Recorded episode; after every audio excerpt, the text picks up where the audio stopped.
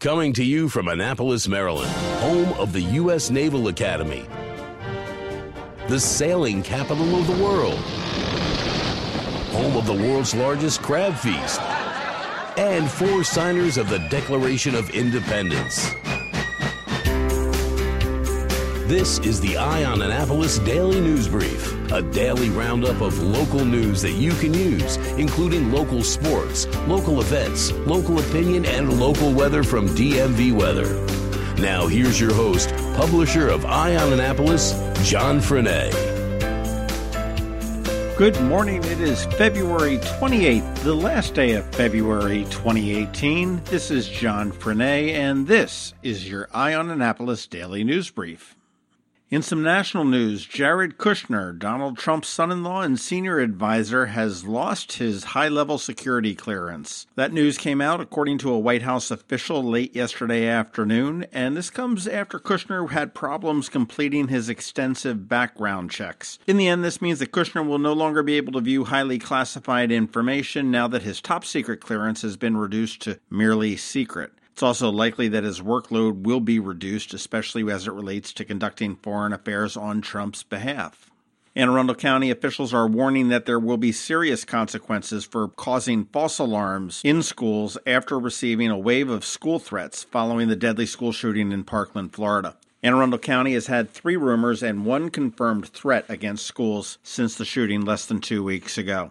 Lieutenant Ryan Frazier from Anne Arundel County Police said that many of the threats are made on social media and spread like wildfire. Police said parents need to talk to their kids about what's appropriate to post and tell their children that if they see a threat, to report it to a parent or other adult immediately instead of sharing it. The kids making the threats do face serious consequences. Frazier said it is important that they know that they're going to be held accountable, that their parents are going to be held accountable, and oftentimes they are charged. If there's enough evidence to charge them, they're going to be charged on a juvenile citation with disruption of school property, threats of mass violence to a school, and sometimes assault, depending on what the case is.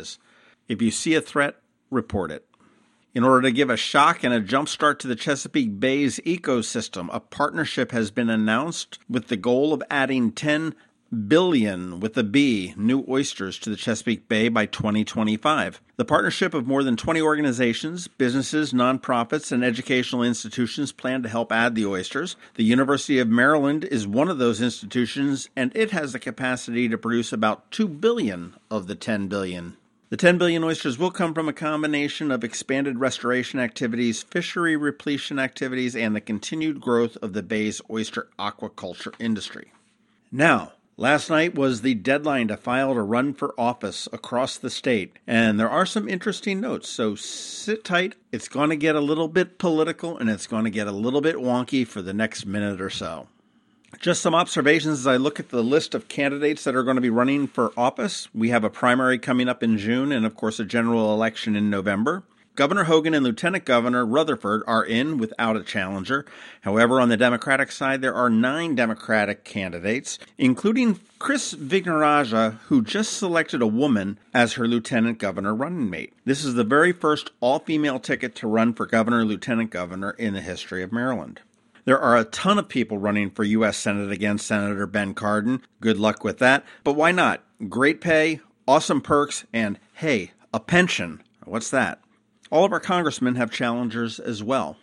Moving over to the state senate in our area, there are no primaries for anyone except for District 30, which has Sarah Elfreth and Chrissy Holt going against each other on the Democratic side. In the House of Delegates, with Herb McMillan out of the race in District 30A, Doug Rather and Bob O'Shea jumped in on the last minute on the Republican side of the ticket. In addition, there are four Democrats vying for a total of two seats in that district. Bob O'Shea, some may remember, ran unsuccessfully for mayor of Annapolis, and he lost to former mayor Mike Pantelides in the primary. Up in District 31B, the Dina, there are four Republicans and two Democrats running there, so they both have primaries for two seats in that district. You've got House Minority Leader Nick Kipke, former county executive and former delegate John Leopold, Brian Chisholm, they're all in, and now they are joined by David Thurman. There are two Democrats in there as well that will challenge those four Republicans for those two seats.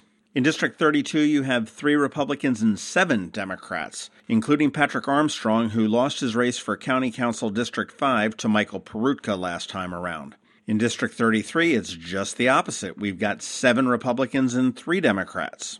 Fifth Circuit Court judge, boy, that had a whole bunch of people come in in the last minute there. Currently, that's held by Mark Crooks. He was appointed by Governor Hogan, and per the Constitution for Maryland, as soon as the next election rolls around, he has to stand for retention, which will give him that job for 15 years if indeed he wins. But now there are six other challengers, including Claudia Barber, who lost in the last election for that seat, Ricky Nelson Jones, and Nevin Young, who also ran for mayor of Annapolis as a Republican and lost. And if I can pontificate for just a little bit, whoever wins this seat gets this job for 15 years. They're the ones that are going to be judging any kind of crime that may be committed against you or that you may have committed. Really, this is perhaps one of the most important races in this whole election.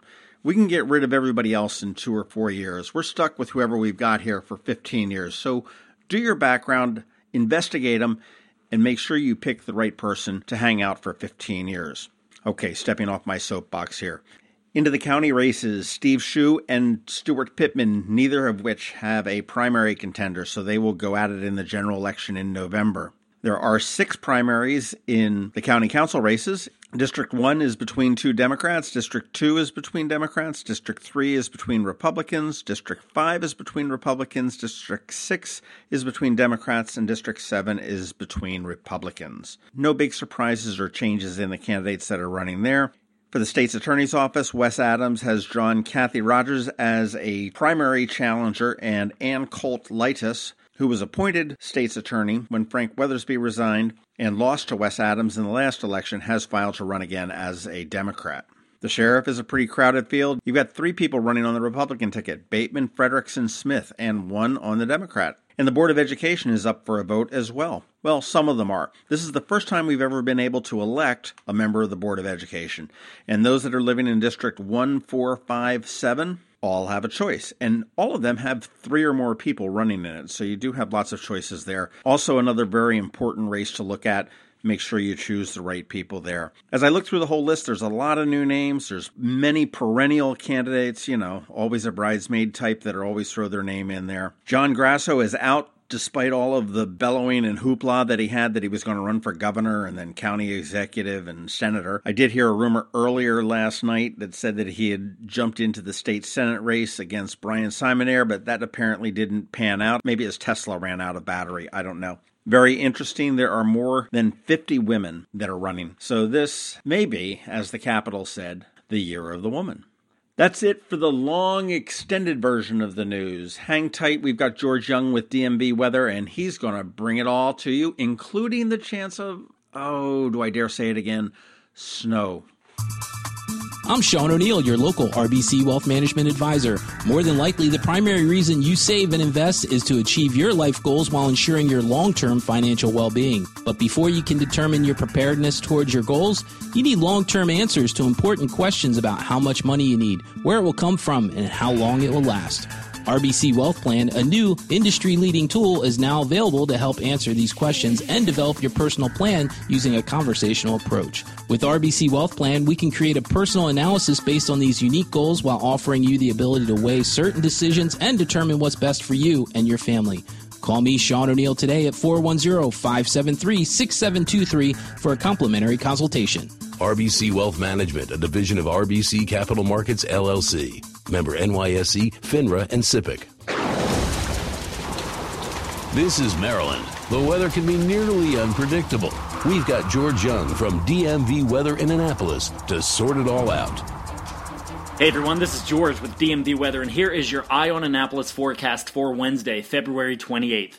Yesterday was outstanding with max sun and temps mid to upper 50s, and today will be nice too, with temps again 55 to 60, although clouds will move in overhead, especially in the PM hours, limiting the overall amount of sun across all of Anne Arundel County.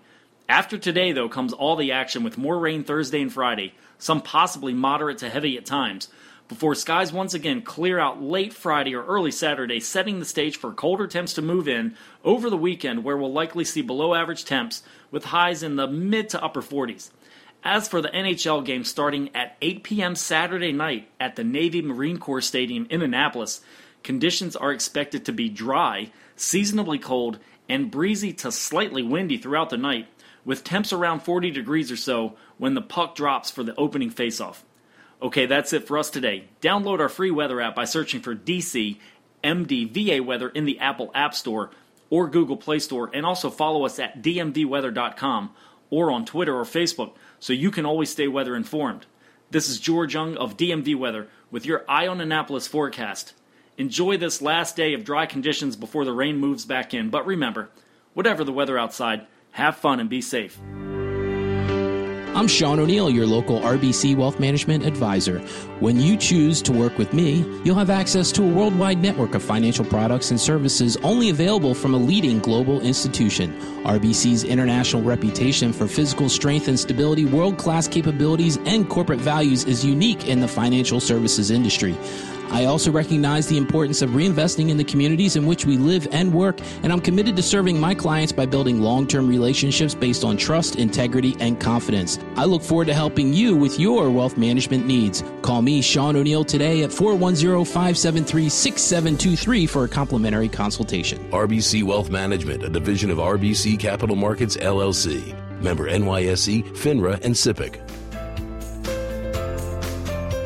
Thanks for listening to the Eye on Annapolis Daily News Brief. If you like what you heard, make sure to tell your friends and colleagues about it. And also tell them about our website, eyeonannapolis.net, where you can find much more.